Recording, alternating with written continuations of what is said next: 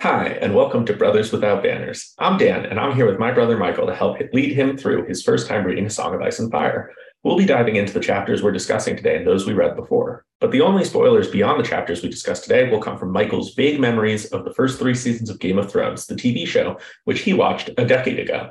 Today we're discussing Ned Nine and Dany Four of A Game of Thrones. How are you doing, Michael?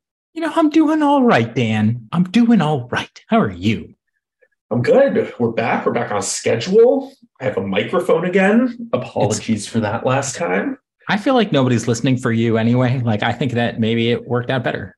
Yeah, if we can just pitch me down to silent. Yeah, uh, just, you'll just hear me being like, "Oh yeah, oh yeah." just yeah. that's all anybody wants anyway. That's why we listen to podcasts. Did you have an idea for a podcast like back when we lived together a while ago, where it was just the sound of somebody eating alone? Yeah, yeah, because then you could play it when you're eating alone and it would be like having another stranger with you. Remember, you said the first episode was going to be spaghetti and sauce. Just, just I woke up and I chose time. destruction. I yeah, chose- no, that was. I'm really glad you never made that. You would have made me listen to it. Yeah, well, making a podcast these days is easy. Like maybe I'll just do it. I won't listen to it this time. Okay, well. Anyway, uh, should we should we get into things here? We've got a couple of good chapters to go through. Yeah, it's funny. So I last episode we uh we left off with just doing a recap. There's lots of stuff unanswered, but it does seem like things are ramping up at this point, and I don't think these chapters let us down at all. Actually, no. things seem to be amping up. Uh, one which, one chapter more than the other. Uh, this is fair. The difficulty of two at a time. We you know we couldn't cram it quite as full, but I think that's probably for the best. That's that's fair. Although I do think I do think the other chapter has some meat on its bones. So uh, absolutely, but Definitely we'll we'll get there as we get there. So we're going to kick off today's episode with chapter the first chapter that we read for for for today's episode. Let me just Ned, say today's uh, episode one more time. Um, Ned Ned nine, yeah. Ned Ned nine, and uh, if we if we recall the last chapter of Ned that we Tell read. Uh, was basically he put his foot down in front of the king and said, I can't be part of this if you're going to try to kill basically Daenerys, right? Like there's word that Daenerys across the ocean, this Targaryen is uh, pregnant, is with child. And King Robert Baratheon says, we gotta, we gotta put, put her down basically. And Ned says, I'm done. I can't, I can't do this. He resigns. He hands in his badge and gun or whatever. and uh, and right as he's really making plans to just get out of uh, of Westeros, uh, Lord Baelish, uh, Littlefinger, knocks on the door and says, "Hey, don't leave. Let's go to this brothel that you've been looking for that Jon Arryn was going to." Right. And that's where we pick up. We pick up at the brothel. Um, and to be honest, I was actually I, I'd like to start with a question, which is, did I miss something here? I feel like. What do you mean? Well, I feel like Ned wanted to go to this brothel because it was going to have information or something. Well, yeah and then he's there, but like the chapter starts with them like, time to leave the brothel. well, yeah, yeah. I mean, uh, look, we're repeating ourselves a little bit here, right? Like Jon Arryn was investigating King Robert's bastards. We found one. We watched him find one. Now he finds another. We don't need to see that. I guess so. you want you want you want to be with him for every moment of the day? I want to see. so boring. Well, I guess more than that. You just that wanted to go into the brothel. I want to check out the brothel. Uh, Sir Jorah no, gets the, to do it. The t- see, this is the problem. This is your vague memories, the TV show kicking in, because pretty much everything that first season just happened in the brothel with naked ladies around. It's just naked people, naked they women, invented naked a men. new term for it. It was sex sex position. Sex position. I love it was, that. It was it was exposition with sex. It was great. I adore that. That's I want more of my life to involve that. Okay, so you're not getting that from this chapter. Okay, but anyway, the point is, is that like I didn't think that much happened. Well, let me take it back. While not a lot of sex and action was happening at the brothel in this chapter, yeah, uh, it really the first part of this chapter is really a conversation between Ned and Littlefinger. They yes. continue to have their sort of spat together. Ned kind of puts his foot down. He's like, "You need to pull it together a little bit, dude. You can't talk to me this way.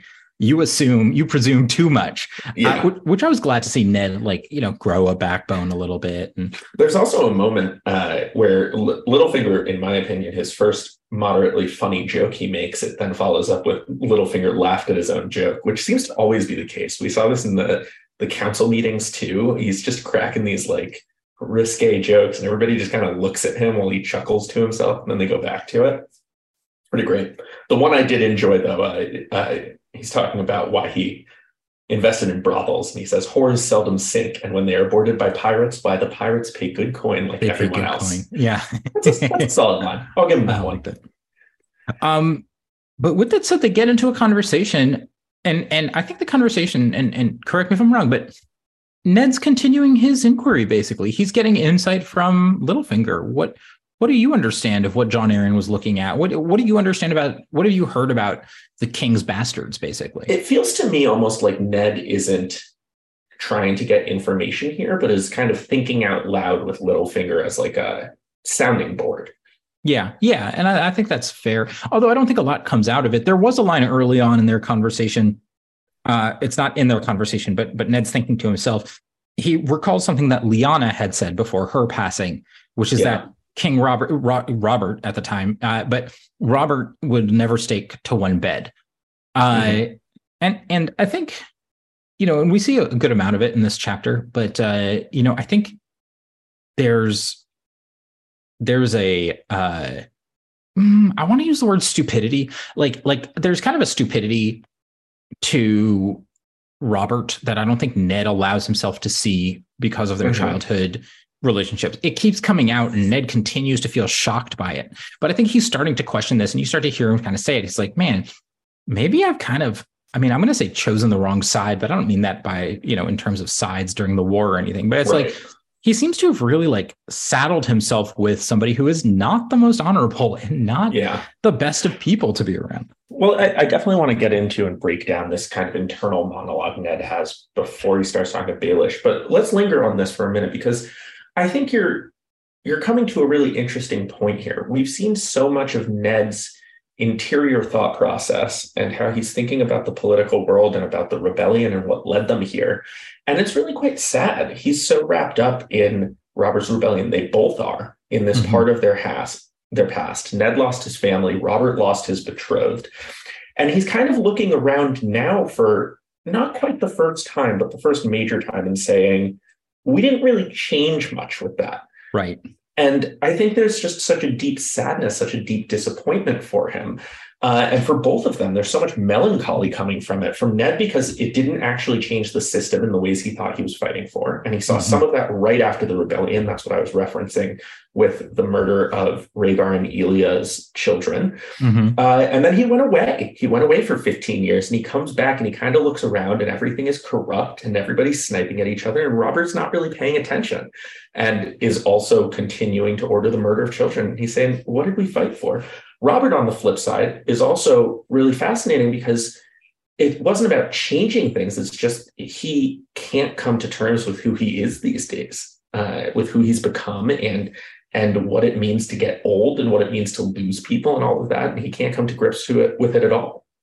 And I think too, extending on the the sort of insights on Robert is that, you know, I think time and time again we are seeing that Robert really shouldn't have and doesn't deserve and and doesn't want to be king he would be much better fit to just be lord of some shit area or whatever it is and just like fuck who he wants and and kind of be the barbarian that he wants to be. He has no interest in the the sort of the the levels that he is being held to in his position. So yeah. it's interesting to see it. And I, and I also think too that that again to the to the positive side of the writing of these book of this book is that you know there's sort of a an extra level of of travesty here for both these characters. They're they're kind of stuck yeah. with this lot. You can't quit being king per se, right? Uh, and even though Ned has resigned as hand of the king, he, it's not like he's going to be able to get away from this situation uh, and and where it goes. So so it's it's you know, it's kind of heartbreaking a little bit. Yeah, uh, absolutely. You ignore that the they're rich and in power.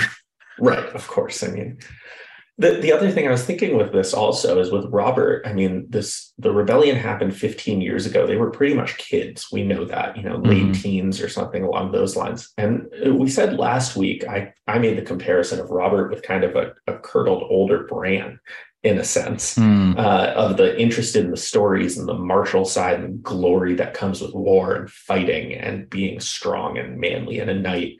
And it seems almost like Robert has some arrested development from surrounding the war. He got to this point, he got to live out those stories, uh, you know, at least the, the, little glimpses we've had of the rebellion, and that was all good. And then he got to the end and looked around, and the woman he loved that he was fighting for wasn't there anymore. Yeah. And, you know, whatever else it might be, he ended up losing. And so he kind of summited that mountain and then can't figure out where to go from there. Yeah, that's really fair.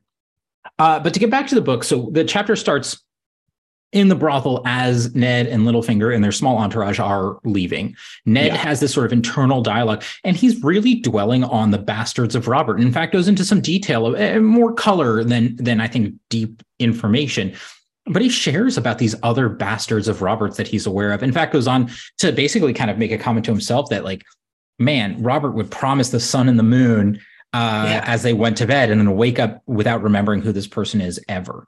Yeah. Uh, and, and Ned specifically thinks of that as a contrast with himself.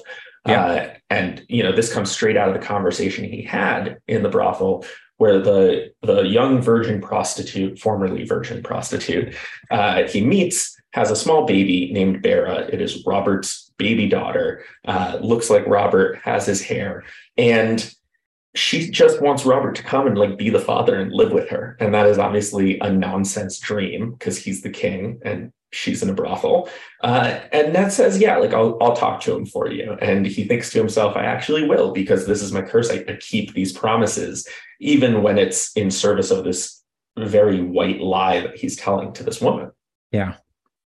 Uh, the other thing he thinks about here, though, uh, which you referenced, but I do want to get into in more detail, is, is this thought process with Lyanna uh, mm-hmm. and thinking back on that.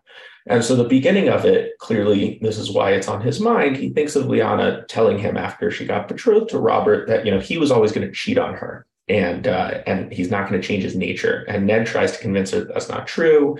Uh, yeah, he has a child in the Vale already that looks like him, uh, and is his bastard baby. But you know, it's it's he's going to be better now that he's betrothed to you. And she's like, no, that's absolute nonsense. And we've talked about both sides of this before. The idea that maybe Robert didn't know, Ned has referenced, didn't know who Lyanna was and kind of had this idealized version of her. But then also the way he blames who he is now on the loss of her, when even back then she was saying, like, she was predicting who yeah. we've seen in effect. In the funniest of ways, and I think you've even alluded or or even said this directly, right? But like Robert is really just another iteration of, you know, the Sansa type character, you know, the the really buying into the storyline that he's telling himself, the narrative around who he thinks his character is, rather than the human situations around him. And I think it's it's showing more and more, especially as Ned's trying to dig into this and facing his own eh, misconceptions, you know, and yeah. his his poor perceptions on on situations. Absolutely. But then the last thing with Lyanna here, and and I want to single this out here and talk about it briefly. When he's thinking about how he always keeps his vows, specifically with respect to this girl that he had just talked to, he thinks of the promises he'd made to Lyanna as she lay dying and the price he'd paid to keep them. This is the third time we've seen this brought up. Uh, it was in each of Ned's first couple of chapters. I don't know if you remember this, uh, but now it's coming back, coming up again. You know, another halfway through the book or so. Did this stand out to you in any way? Did you have any thoughts here? It did. I had a big question mark next to it. What the hell was the promise that he made her on her deathbed? Well, that's what I was going to ask you. No, but I want you to tell me. I'll, I'll uh, tell you when we've seen it before. So, yeah, I don't. It did stand out to me. I, you know, it, it, it said it's funny because the, the line before it stood out to me as well, which is that you know Ned Ned keeps his vows, right? And he made a vow to Lyanna as well. Um, but I couldn't remember for the life of me what it was that he promised her I think it was something along the lines of like, you know, keeping keeping the, the kingdom in the direction it needs to go or trying to stay true to no, no I have no idea. Well, I mean, it, that might be the answer, but that has never been said, certainly. Hmm. Uh, all right, let me, let me tell you where it's come up before. Okay. So the first time. And, and when you say yeah. come up, it's that like, are you saying that the promise that he made has come up or the fact that he made a promise has come up? The fact that he made a promise. And ned, okay, ned okay. has thought back on this on her deathbed scene gotcha twice gotcha, before okay good. Point. so i'm not an idiot idiot. No no no no. You're not missing it. Uh, okay, and if your answer to this is you're not sure then then we'll move on. But i just wanted to start singling it out because we're getting it repeated here. Uh, so the first one is ned and robert go down to the crypts for robert mm-hmm. to pay his respects to her when he first arrives at winterfell. And robert says and this actually ties some too into the discussion we were just having about Robert and Lyanna. But Robert says she should be on a hill somewhere under a fruit tree with the sun and clouds above her and the rain to wash her clean. I was with her when she died, Ned reminded the king. She wanted to come home to rest beside Brandon and father. He could hear her still at times. Promise me, she had cried in a room that smelled of blood and roses. Promise me, Ned. The fever had taken her strength, and her voice had been as faint as a whisper, but when he gave her his word, the fear had gone out of his sister's eyes. So that's the first one. The second one is they're on the way down to King's Landing. They go out riding together, that whole scene, and they get into an argument the first time over mm-hmm. Daenerys. Mm-hmm. And uh, and then after that, they start talking about the Lannisters. Ned is explaining to him why he doesn't trust the Lannisters, and in particular, Jaime. Uh, he says, You were not there. There was no honor in that conquest, referring to the sack of King's Landing. The others take your honor, Robert swore. What did any Targaryen ever know of honor? Go down into your crypt and ask Lyanna about the dragon's honor.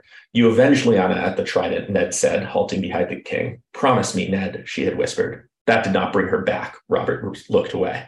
I think Lyanna must be Jon Snow's mother. What makes you say that? Because it's ambiguous and nobody's giving me direct answers. okay. uh, yeah, uh, you're going to have to support claims like that when yeah, you come out of the blue like that. I, I'm saying it more tongue in cheek than anything else, but I mean, like, I I can't honestly imagine that Ned slept with his sister. yeah, uh, I mean, we have seen multiple families engaged in incest so far. That's true, but but I'll, I'll say uh, like Ned, Ned strikes me as somebody not to do that, and and but yeah, I agree. But I really Honorable don't... Ned Stark probably not having a baby with his sister. But I'll say though, I mean, like, like in a more serious vein, although this is absolute speculation and not based on anything, right? Like, there are these. This is not a word, but ambiguitized mysteries. So you're uh, just mushing them all together into one. Well, the thing is, is that they, it's like yes, that's exactly what I, I just I, I, want to. I'm I'm so desperate for a thread. I'm so uh-huh. desperate for something to start connecting it. I'm I'm delighted to hear that. Like, it's it hasn't the answer hasn't been given yet. Uh, you know that I didn't just miss that answer somewhere, but but I don't know what he would have to promise Lyanna. Lyanna, and I'm I'm scratching my head to try to think about like what Lyanna's story is, right? Mm-hmm. Lyanna daughter at Winterfell. You know, she is the sister to Ned. She wasn't part of, you know, the the whatever is called the sort of fostering that Ned and Robert had with Jon Arryn. Right. Uh, the warding, if you will.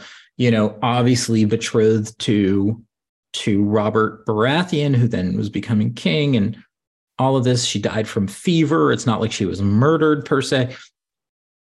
But he he references, you know, avenging her by killing Rhaegar. Yeah. And there's the whole Sorry, continue. Oh no, no, no. I'm hesitant because I'm I'm I'm stretching my brain to try to think of like what yeah, maybe she was raped by Rhaegar. Maybe maybe Jon Snow is her child that Ned decided to take in and you know kind of raise himself. But again, like I can guess all I want. I have nothing to. There's well, nothing. I mean, unpack like, that a little bit. I mean, so. Well, let me let me turn it back to you though. I don't remember exactly the story of what happened to Lyanna and what her relationship was to the Targaryens. I know that we have the avenging her. I know that she died of fever. I know that she got right. brought back to Winterfell. I know that a war happened and Robert is trying to, you know, fight for her and who she was. But I don't uh, have we talked specifics? Have we read specifics so far that I'm just forgetting about like what happened to Lyanna? She's only been like a like a shadow of a side character to me you right. know, an idea inside conversations much more than a storyline, as I remember. Okay, so so we've got a little bit of background here on Lyanna, and you're right; she has been mostly a side character. Uh, we have here, you know, Robert says that he avenged her by killing Rhaegar. He references, he he asks in one of the sections I just read, you know, how many times did Rhaegar rape your sister before she died? Uh, so there are those references there. Uh, so that's really, really the core of the events that we have that you're not talking about. We also get that she, uh, Arya reminds Ned of her in looks and also in behavior. We have some references to her being very hard, hard as iron. You know that that Ned tells Robert, "You saw the beauty, but not the iron underneath." And she had some of the wolf blood. Blood, he tells Arya too.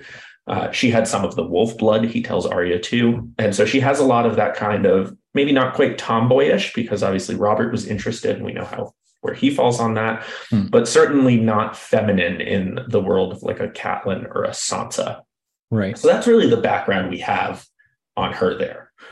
But that's that's it. I mean, that's that's everything no, no, we're working with. And and and again, I, sorry to sound like such a moron, right? But like Rhaegar is which of the Targaryens? He wasn't the king, king was he? No, he was, he was the, the crown prince. Okay, yeah.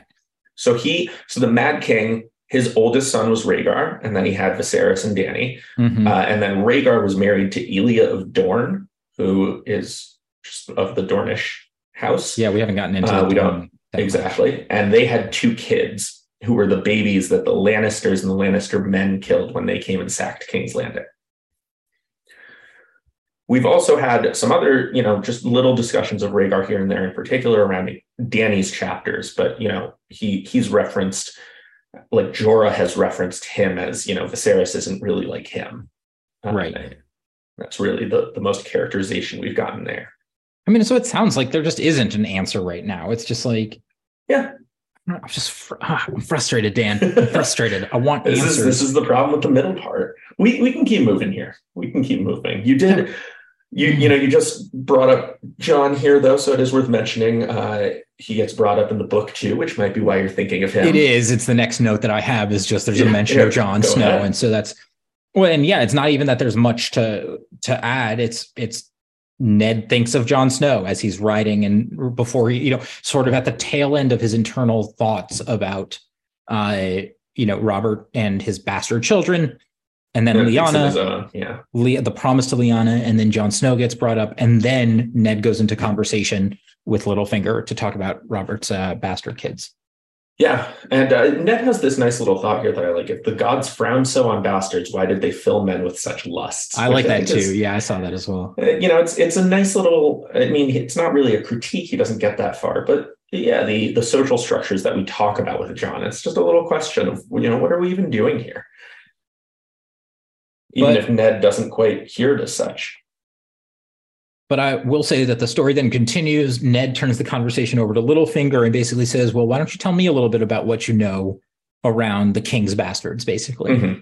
To which Littlefinger basically says, Yeah, he's got he's got a bunch of them. There's like a lot of them out there. The man has bastards. The man has bastards. I I think that he, he kind of goes through a bit of a list. He basically says, like, like yeah there's these over here there's twins over there there's this over here. And this is complementary to what ned was just thinking to himself. This is a man robert baratheon was a man who just went to bed with women. That's yeah. what he did. And no yeah. wonder they're they're uh, bastards that kind of came from that. We, we get some references here to specific ones also. There is a, a royally acknowledged bastard uh, that we've heard mm-hmm. reference to before at storm's end with renly who specifically was had with a Florent, which is uh, Stannis's wife's house, and it happened specifically on the night of Stannis's wedding. Yeah, in Stannis's wedding bed, apparently, which is a dick move. Yeah, kind of uh, not great. Uh, we also know that Stannis is the guy who like wanted to ban whorehouses, brothels, so, and things. Like, yeah, he's not. Doesn't sound like he'd find it funny. Uh, and then also a, a, pair of twins with a servant at Casterly Rock who apparently Cersei had killed and then sold the mom to a slaver. Yeah. Which, is which I think is followed by a comment that says, like, not nice, but makes sense. you know, you did it at her house, right? like, like, uh, I, I mean, it is where it, well, first of all, I gotta say it's also followed with a comment. Ned thinks like there are rumors like this about every major house. So yeah. who knows if it's true? Uh, but assuming it is, I mean, Jorah was sentenced to death and fled and is now living in exile because he sold people to a slaver. Mm-hmm. And on top of that, murdering infants. Like this is not something that happens normally. Uh, also, Ned's against it. He's made that clear. Yeah, he's not a fan of killing children. And I'm going to go on record. Neither am I. Don't kill babies, people. Yeah, don't kill your babies or other babies. Maybe let's just keep our hands off babies. No babies. No, yeah, just don't have babies. Okay, uh, there we go. Problem solved. I'll uh, I'll go on that that Ned Ned then turns to to Lord Baelish and basically gives him a direct question. Why was Jon Arryn interested in this at all? Like, where did that come from? Right. And Baelish, I don't I don't feel like he's withholding any deeper information here. He basically says, "Well, this is what the hand of the king is supposed to do." Yeah. like he was doing his job. Like, why look Takes any care of the king's kids? With that said, they're here. They are in the the situation that they're in is they're riding away from the brothel. They're going back to yeah the Red Keep or whatever it might be that they're going to now. Ned does have one last thought uh, after yeah. Littlefinger repeatedly emphasizes Robert sleeps around a lot. Ned thinks to himself, I wonder if Rhaegar went to brothels. Somehow he thought not. So, you know, just since we were getting into what do we know about Rhaegar, I wanted to mention that there. Well, it's so funny that you say that because I have a, a note that I wrote exactly at that moment is wrong side. I, I I wonder as Ned is having this bit of existential crisis, right? His friend and pseudo brother Robert is kind of an ass, mm-hmm. you know, and kind of sucks. The kingdom hasn't changed all that much since the political shift and who is actually sitting on the throne. And I wonder if he's starting to ask himself, like, was this war worth it? Was did I do was am I on the right side here or am I actually yeah. the bad guy? And I don't know if he's getting that deep or if it'll even get anywhere close to that in his thoughts, but I was thinking it's at least it's at least implicit in his thought yeah, process, I, I even if so he's too. not willing to ask it. And you know, it's interesting you say that. I've been listening to this podcast called uh, Revolutions. It's a history podcast, okay, um, by the guy who did History of Rome. If you remember that one, it's I'm enjoying it a lot. Uh, but the first couple of seasons that I've listened to so far about revolutions against kings uh, in Britain, the American Revolution, and the French Revolution. And one of the things that comes up a lot in this period of history that I know from this and other things is there's a lot of criticizing the king's counselors because you don't mm. want to attack the divinity of the king himself. Mm. And then you get into a lot of these revolutions, obviously not true for the American Revolution, ultimately ended up true both in England and in France. But you push the king off the throne in response to things that the king has done or the way the system is working at this time. And ultimately it reverts to a monarchy, but it's a different king. It's a more controlled king. Right. And so you can think that, you know, even if the rebellion against the mad king, which is a rough title to have, who, you know, killed Ned's brother and dad, we know all of that.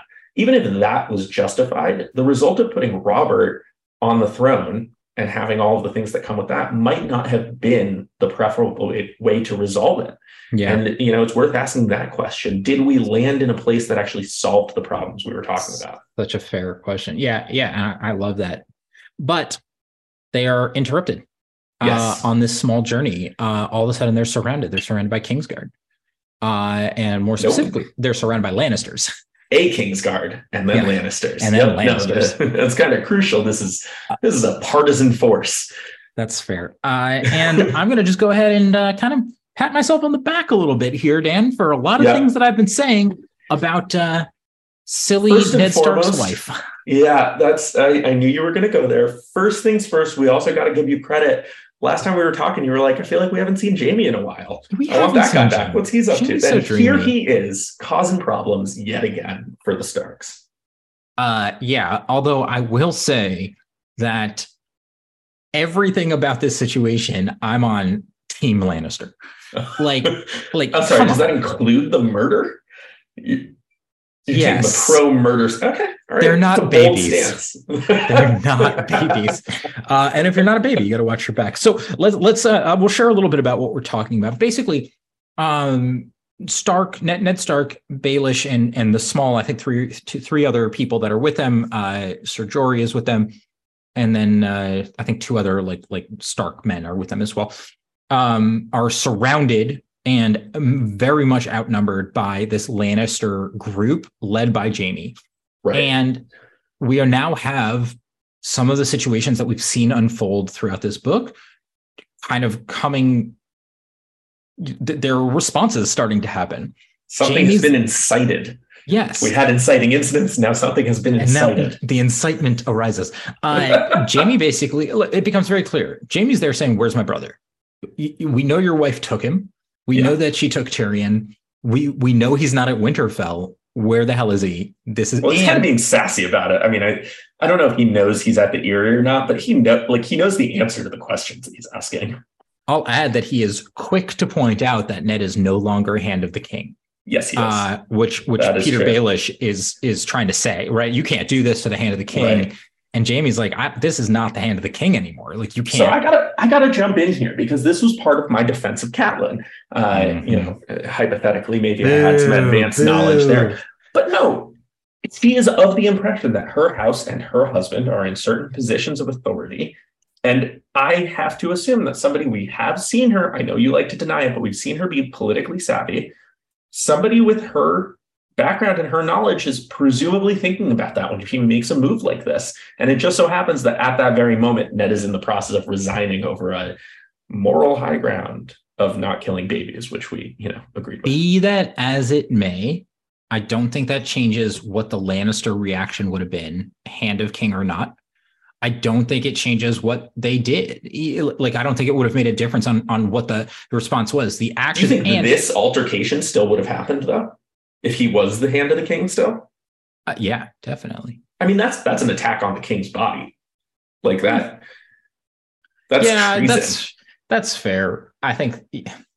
I don't know. My issue with a lot of what Catelyn was doing was that it forces Ned to have to to to stay to a certain path, right? Like if you can't do this, you can't kidnap the brother of the queen and not expect for that brother's family who the yeah. kingdom owes such debts to to not yeah, come no, back we've had discussions like, about what the response would be and um, I, I think you've made a lot of good points on that in terms of tywin reacting by starting a fight starting a war it's just a question of how brazen could they have gotten and how much leverage does ned have over the king by you know mm-hmm. th- this also calls into question how ned would have played it but I'm just saying, from Catelyn's perspective, if Ned is still the hand of the king and he goes to the king and says, Your administration is being attacked because I'm being attacked. Tywin Lannister is coming after me when what we're trying to do is bring the king's justice. Nobles aren't exempt from that. The queen's family isn't exempt from that. I'm not exempt from that. But he can't start a war over it. That's right. a very different situation than what we have here. That's fair. Although the situation did, like situations that led to this moment, did lead to exactly this moment, right? Like yeah. Ned put his foot down, Ned left, and now Ned is in a Ned and the Starks as a family is in a horrible position for yeah. what's about to happen. I mean, if only he had gotten out. With that, mm, if only Dan, are you saying that little? Are you insinuating that Littlefinger's on Team Lannister, and that's they he whoa, set all of this up to begin whoa. with? You're is that what you're accusations saying? around left and right oh, here. Plain. That is not um, what I'm saying. Uh, we did have a discussion about whether Littlefinger was intentionally keeping Ned around. So yeah. you, do have to wonder what he knew about that. That's true. That's true. Although I will say that the way Littlefinger acts I, in this moment makes me think that he's just as startled and surprised as Ned. Yeah. With that said, Ned becomes surrounded by these Lannisters. There is a back and forth between Ned and Jaime, where Jaime basically says, "We know that Catelyn took Tyrion. Right. This is not okay. We're putting our foot down." Uh, and then makes the call saying like, "Hey, like we're not obviously going to kill Ned Stark, but kill his men," and yeah. that's what they do. Uh, and so, sure enough, I think Sir Jory and then uh, the two others are murdered. Ned gets injured; he's thrown from his horse, I think, uh, yeah. and uh, kind of breaks his leg and passes out, and wakes up to find himself in the care of uh, Pycelle, I think, Grand Maester yeah. Pycelle, who's basically saying, "You are in pain. Here, drink the milk of the poppy. Go back to sleep." End of chapter. Yeah, you know, we gotta single out our, our first three real named deaths that we've seen here. Mm-hmm. Uh, Will and Heward are two of the Stark men, and then Ned's captain of the guard, Jory, who's been with us this whole time, mm-hmm. died. And Ned has a very, uh, very emotional moment in response to that. It, it says they find him cradling Jory Cassell's body in his arms. But the other thing worth mentioning before we we close out this chapter is just the reason why Jaime says I'm not going to kill Ned Stark is because Ned says if you kill me, Catelyn kills your brother. Uh, and whether or not that's accurate, I think it it really brings into focus a power dichotomy that we've talked a lot about, which is the class differences, where there hmm. is no fear from Jaime that any reprisal will happen for killing Ned's men, even and up to this high member, high ranking member of Ned's household, Catelyn is not going to be doing anything to Tyrion because that would be a line that she can't cross, killing right. nobility in exchange for these commoners or these lesser uh, yep. noblemen or, or, knights or whatever it may be. And so it's just a really stark, uh, very extreme example of what it is we've been discussing. Yeah, 100%. 100%. Um, without a doubt, I mean, here we are, we're almost 400 pages into this book.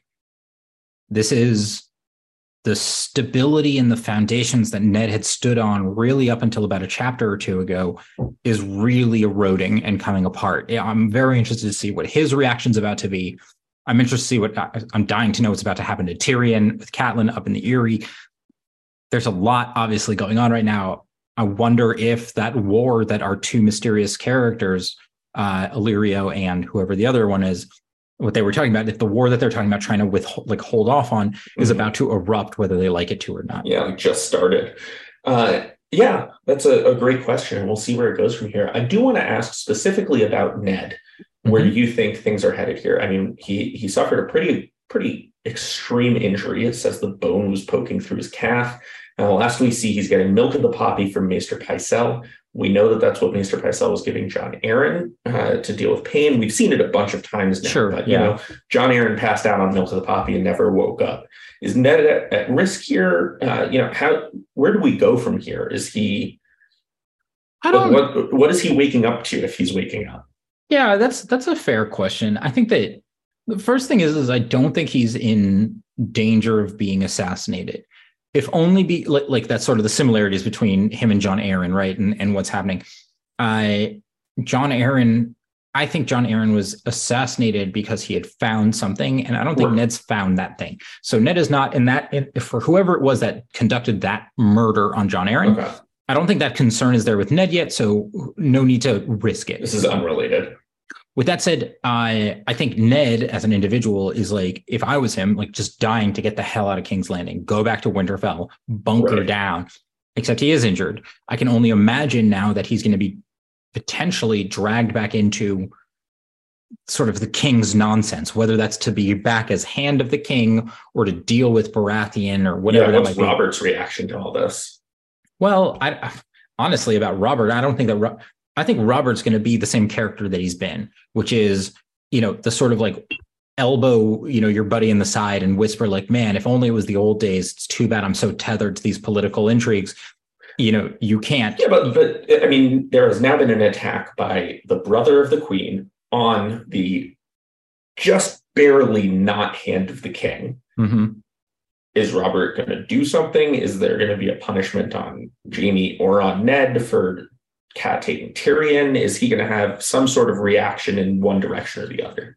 I really think that the the sort of like line that I've come to expect from from Robert is a blustery fix this. You know, like mm-hmm. like I don't want to deal with this. I don't want these problems. You need to yeah, get this fixed. Character. Get Tyrion back. Talk to your woman.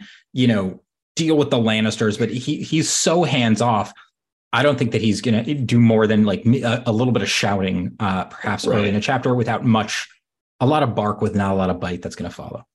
All right, fair enough. Shall we keep moving? Let's do it. Second chapter that we read, uh, second of two, is going to be Daenerys. What was that, Danny? Four, you said? Four, yeah. Yeah, so it's been a while since we've seen her. The last time we saw her was she was on this this trip through Essos, headed towards Vaes Dothrak, and now she's here. That's uh, that's the big opening we've got.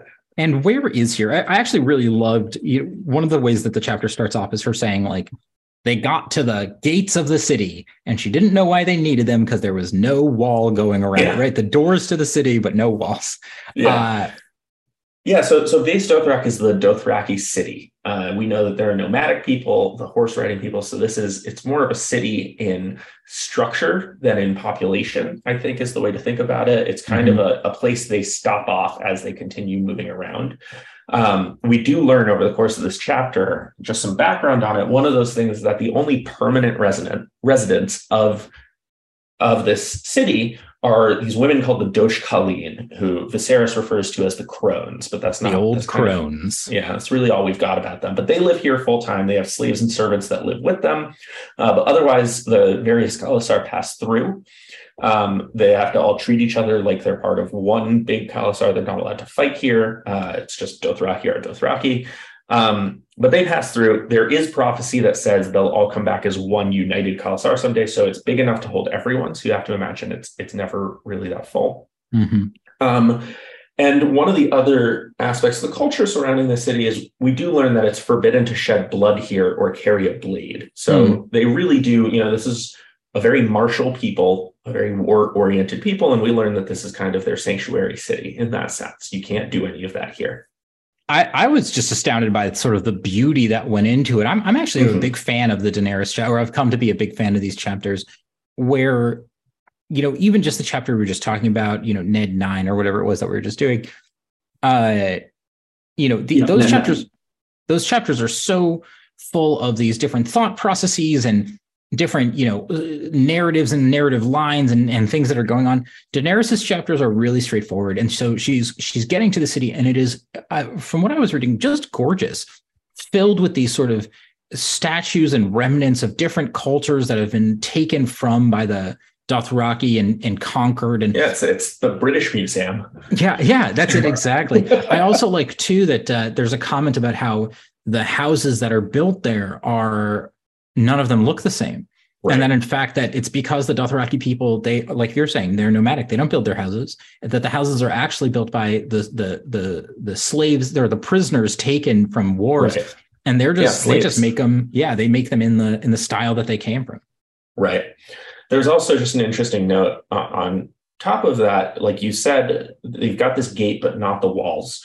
Uh, and the gate itself, I just really love this because I've, I've always been a sucker for giant statues. Um, yeah. I remember I was a kid and learning about the uh, Colossus of Rhodes and being mm. really disappointed it wasn't there anymore. And then I learned that like the Statue of Liberty is bigger than it used to be. So like was like, oh, okay, I don't really notice the Statue of Liberty very much. But like, no, shit's awesome. Yeah. Uh, but anyway, they're, they're two gigantic bronze stallions rearing with their hooves meeting 100 feet above the roadway like that's a that's a pretty dope gate. So I don't think you need walls for that. I'll say that in a simultaneous breath with the descriptions of this city and the beauty of it and the largesse of it, uh, there is also comments continuing to happen around Viserys. And right. God, this guy who was so shitty to begin with continues to find a way to get shittier. It's it's uh, impressive. He's setting new records. It really is, and in fact, it, it, it's and and I'll actually add though more than this is just continued commentary around the shittiness of Viserys. Uh, we hear that he was you know laughed at for walking when he was forced to walk by Dany in an earlier chapter. They call and him then, the Swordfoot King. I like yeah. That. And then he was offered by Khal Drogo himself, you know, why don't you ride on the wagon? Which is actually, he didn't even realize, Viserys, that uh, this is a worse insult to go ahead and do that. It's for it's for pregnant women and tiny children. And old people. Yeah. And old, yeah. And and uh, but it continues to to stay this way. Viserys continues to be just obnoxious, just a real piece of shit. Uh, at the same time, Daenerys is really coming into her own as a uh, I, I want to say as a queen, but I don't mean it so far that way yet. I'm not seeing her yet as a queen yet, mm-hmm. but I am seeing her come into her into her own period. She is becoming her own woman. She understands that she has authority and rights, and she understands that she is held in quite high esteem by the right. king of these people and gets a lot of respect. And Viserys's shit is starting to become offensive to her. Uh, yeah, and it's I fun really to see the, that growth. I really love the, the contrast that is developed between Viserys' comments about the Dothraki, which kind of echo uh, not things that Dany said, but at least things we saw through her eyes during the wedding chapter that we talked about with them. Uh, you know, they're savages. They're so other. They don't even understand me. They're so different that it disturbs. It did disturb her. And now he's openly commenting on it in this offensive way. And her response now in direct contrast with where she was is no those are my people you're just not seeing what's actually there you're not looking underneath the surface uh, and you're so stuck in those blinders that it's making you worse off. You're not noticing when they're making fun of you. You're wearing these shitty clothes that are falling apart. You know, like yeah, like you should be paying more attention to what they're doing right and copying that for this world that they're used to and less focus on, ew, they're different. I don't want to be like them. Viserys continues to just carp about he's saying, Where's my army? I was promised an army. Uh, and just being kind of shitty about that, just a shit human. But right. you know, he goes and storms off and does whatever he wants, eh, whatever. He kind of disappears a little bit. And Daenerys starts to have a conversation with Ser Jorah.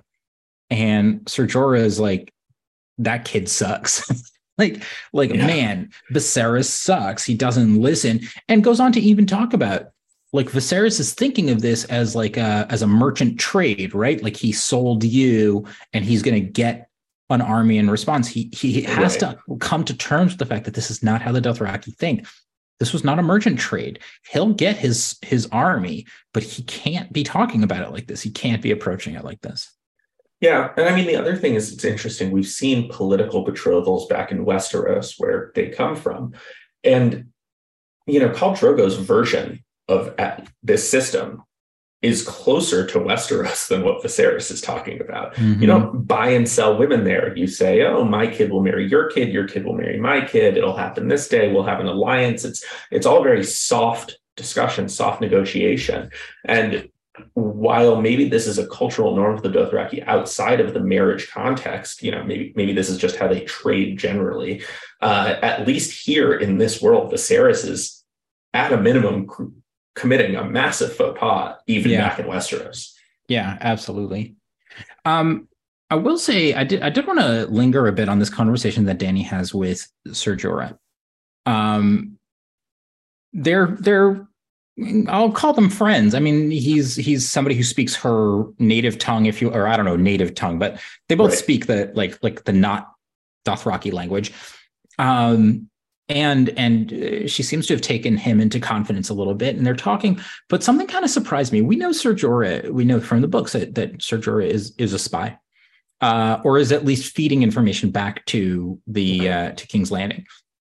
With that said, this conversation was a little surprising to me about what Ser Jorah was sharing. Dany's asking, "Do you think we could win a war?"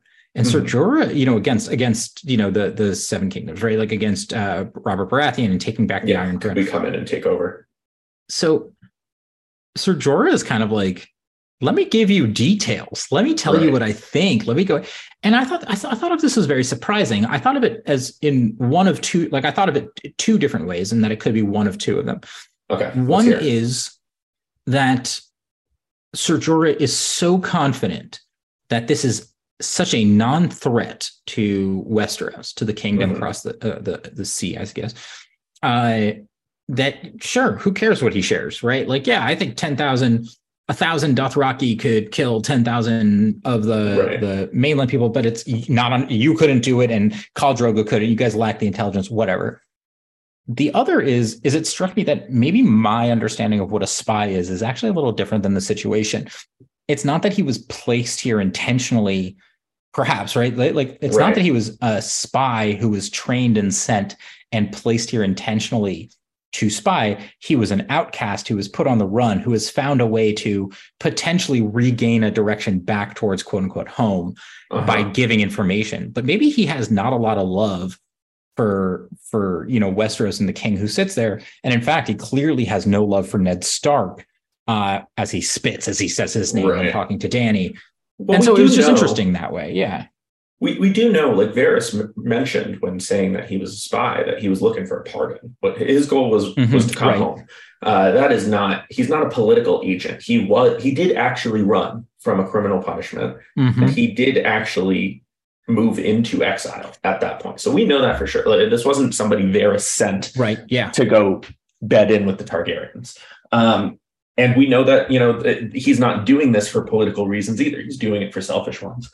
Let me let me throw out a third possibility for you. Yep. The last time we saw Westeros getting information on Daenerys, it turned into an assassination plot.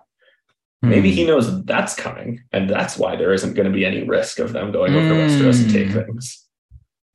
That's fair. Although I'm hard pressed on that because there's no internet. Like just because information came one direction doesn't mean that it's going back the next direction.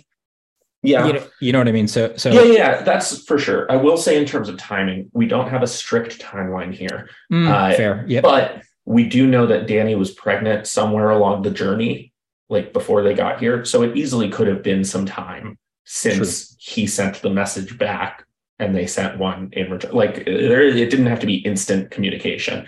For us, it was a chapter or two chapters ago. Uh, but in the world, it could have been significant time. yeah, so, somewhere within nine months. Right. right. She hasn't had the kid yet. Right. Uh, um, I I do want to mention also the intelligence that he gives her is, is also interesting in itself. I mean, intelligence, the insights into the political players, because the mm-hmm. conversation is uh, Viserys says, uh, Dany says that Viserys tells her 10,000 Dothraki warriors will be able to sweep the seven kingdoms. Do you think that's true? Jorah says, not with him leading it, uh, but maybe with somebody else. Uh, they're much better fighters than the Westerosi. Most of the Westerosi army is going to be peasants, not actual knights. And uh, and so who knows? You know, they easily could. The problem is if the Westerosi are smart, they'll stay in the castles. The Dothraki are never going to besiege them. And then this is the the critical po- point. Dany says, "Do you think they are that smart?" And he says, "Well, you know, Robert's counselors, sure, Ned Stark, Tywin, uh, these people are not going to let him they're going to tell him not to do the stupid thing. But Robert has the same kind of stupid honor that the Dothraki do. That you know right. you got to go out, you got to fight them, and that strikes me as as a pretty good insight into Robert there. Agreed, and I think that it's like it takes what we saw of Robert wanting to fight in the melee, you know, to the next level as well, right? Like, yeah, he's a barbarian, is what he is. He's a Viking, and yeah. He's he's not there to play politics. He's not there to do the right things. He's there to be a beast. Right. Uh, but with that said, Ser Jorah and Dany have this conversation, and I mean the truth is, is that I mean I don't I don't mean to like belittle this chapter because I really love this chapter. Not not a ton happens happens. We learn a lot about the landscape of where they are. We learn about right. these prophetesses of the Dothraki culture. We know that Khal Drogo is going up to kind of make his sacrifice that he makes, you know, coming back out of honor. Dany is feeling much more comfortable. Uh, she's right. clearly very pregnant at this moment. She's uncomfortable being pregnant. She's excited for the rest. And unless you have anything to add, I was just going to move to when she goes and wants to call Viserys to come to dinner and, and kind of share some gifts with him. Yeah, just a, a quick note in the middle here. She gets, you know, talked to by one of Khal Drogo's blood riders, and we mm-hmm. referenced oh, them right. before, but not really what they are. Uh, so I'm just going to give the background there that you know these are they're like Kingsguard, they're bodyguards, but they're closer. Uh, she refers to them as brothers, fiercest friends. Uh, but also, when the khal dies, they die too. You can think of it as like a retainer death, which we've mm-hmm. talked about before. Uh, but she thinks, you know, this sounds great the Kingsguard isn't good enough. They let my father die. They let Rhaegar die. Two of them even went over to Robert. One of them was right. the one that killed my father. Uh, my kid, when I have my son, he goes and becomes king. He's going to have blood riders. Uh, and so I just think this is kind of going along with what we were just talking about, about her adapting to the space that she's in. She is looking at the ways of the Dothraki and, and figuring out what she likes about them in an honest sense rather than just rejecting it as different and finding ways to bring that into her own life and into her own culture in, in a positive direction. Yeah, absolutely.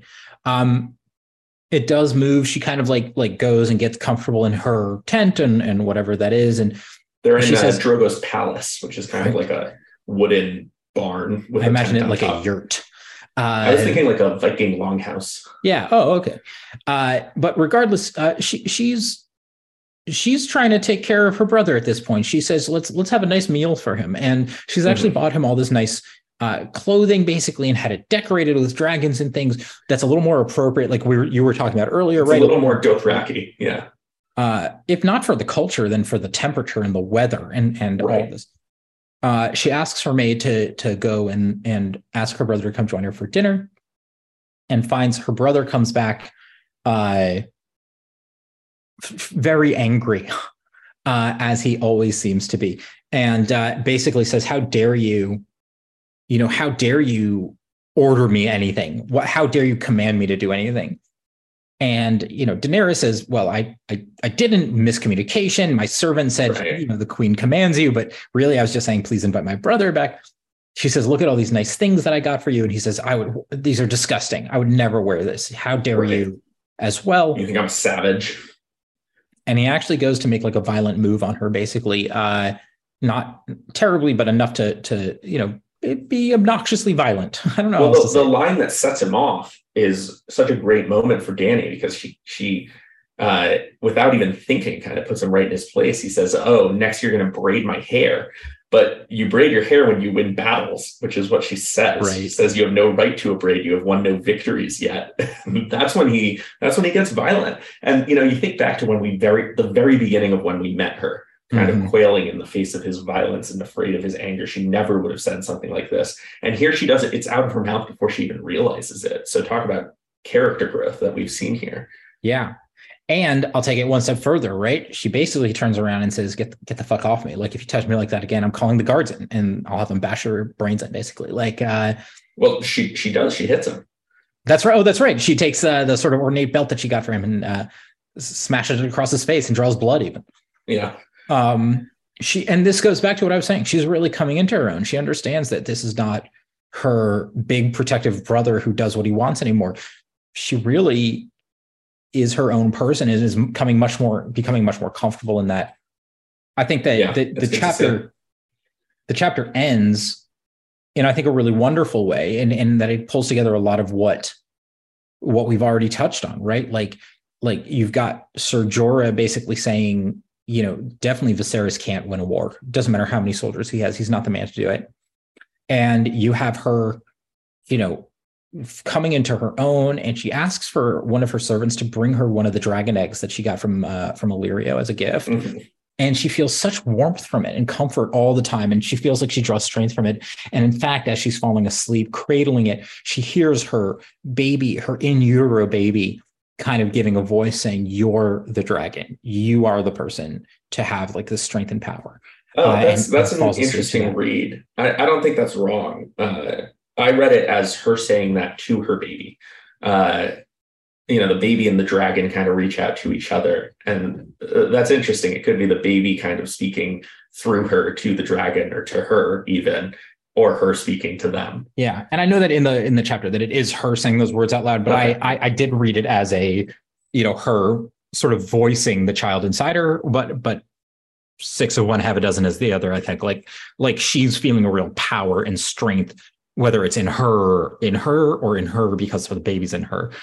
Um, yeah, and this this dragon motif that she has has really mirrored her growth as a character and her strength as a character. You know, we had a dream early on where the Viserys kind of turns into the dragon, but then she's able to greet it, and then later on she becomes the dragon, and now it's kind of anthropomorphized through her pregnancy, uh, and so you kind of see this being more and more internalized on her end about who the dragon is and, and her ability to draw strength from that. I agree. I think that you know, and and, and I feel like a, a bit of a skipping record as I say this because I feel like I say this every time we end up seeing Dany, but like the the growth of Dany as a character, of her role in what seems to be the building of an army of some kind, right? Like like what this might mean and starting to for her to think about this, even in the conversation she's having with Ser Jorah, seems like such a much more important you know activity in what's going on in this world than sort of the weird infighting and sniping that's happening over in uh in in uh, King's Landing. Um yeah. same with sort of the White Walkers, you know, the others above the wall. We were talking about this in the recap, right? Like there are some significant implications happening across this world right now. They're not the thing that's major on everybody's mind. In fact, right. You know, a lot of it is not that interesting at all to to to the characters that we spend a lot of time with we also we talked about this during our recap episode but you know there's there's some characters who are building up a position and building up a base and strength and dany is such a clear cut example of that where she's coming to her, her into her own uh, both as a person but also as an authority figure as somebody in power in a sense and you compare that to kind of ned's cracking ice uh, and, and his difficulties that we're seeing in king's landing. It's such a contrast between uh, that ascent versus that descent. Yeah. But that wraps us up with uh, Dany and chapter the two, second of the two chapters that we read. Where where are we going next? Yeah, so so we're going to stick to this two chapter format for a little while because uh, things are staying busy. So that's going to bring us to Bran five and Tyrion five. So a couple episodes without seeing what happens to Ned here. Let's go Tyrion. I'm ready for some Lannisters I again. Bet. I bet. And we're going to find out if uh, if they're going to make the bad man fly. And I hope they do, but you know, nicely. Yeah, of course. All right. Well, uh, I'll talk to you next time. Awesome, Dan. Thanks so much. That's all for this episode. Next week, we'll be discussing two chapters A Game of Thrones Bran 5 and Tyrion 5. If you enjoy our episodes, please help us out by subscribing and rating the podcast and tell us your feedback or thoughts on Twitter at bros, B R O S, with banners. Thanks, as always, for listening.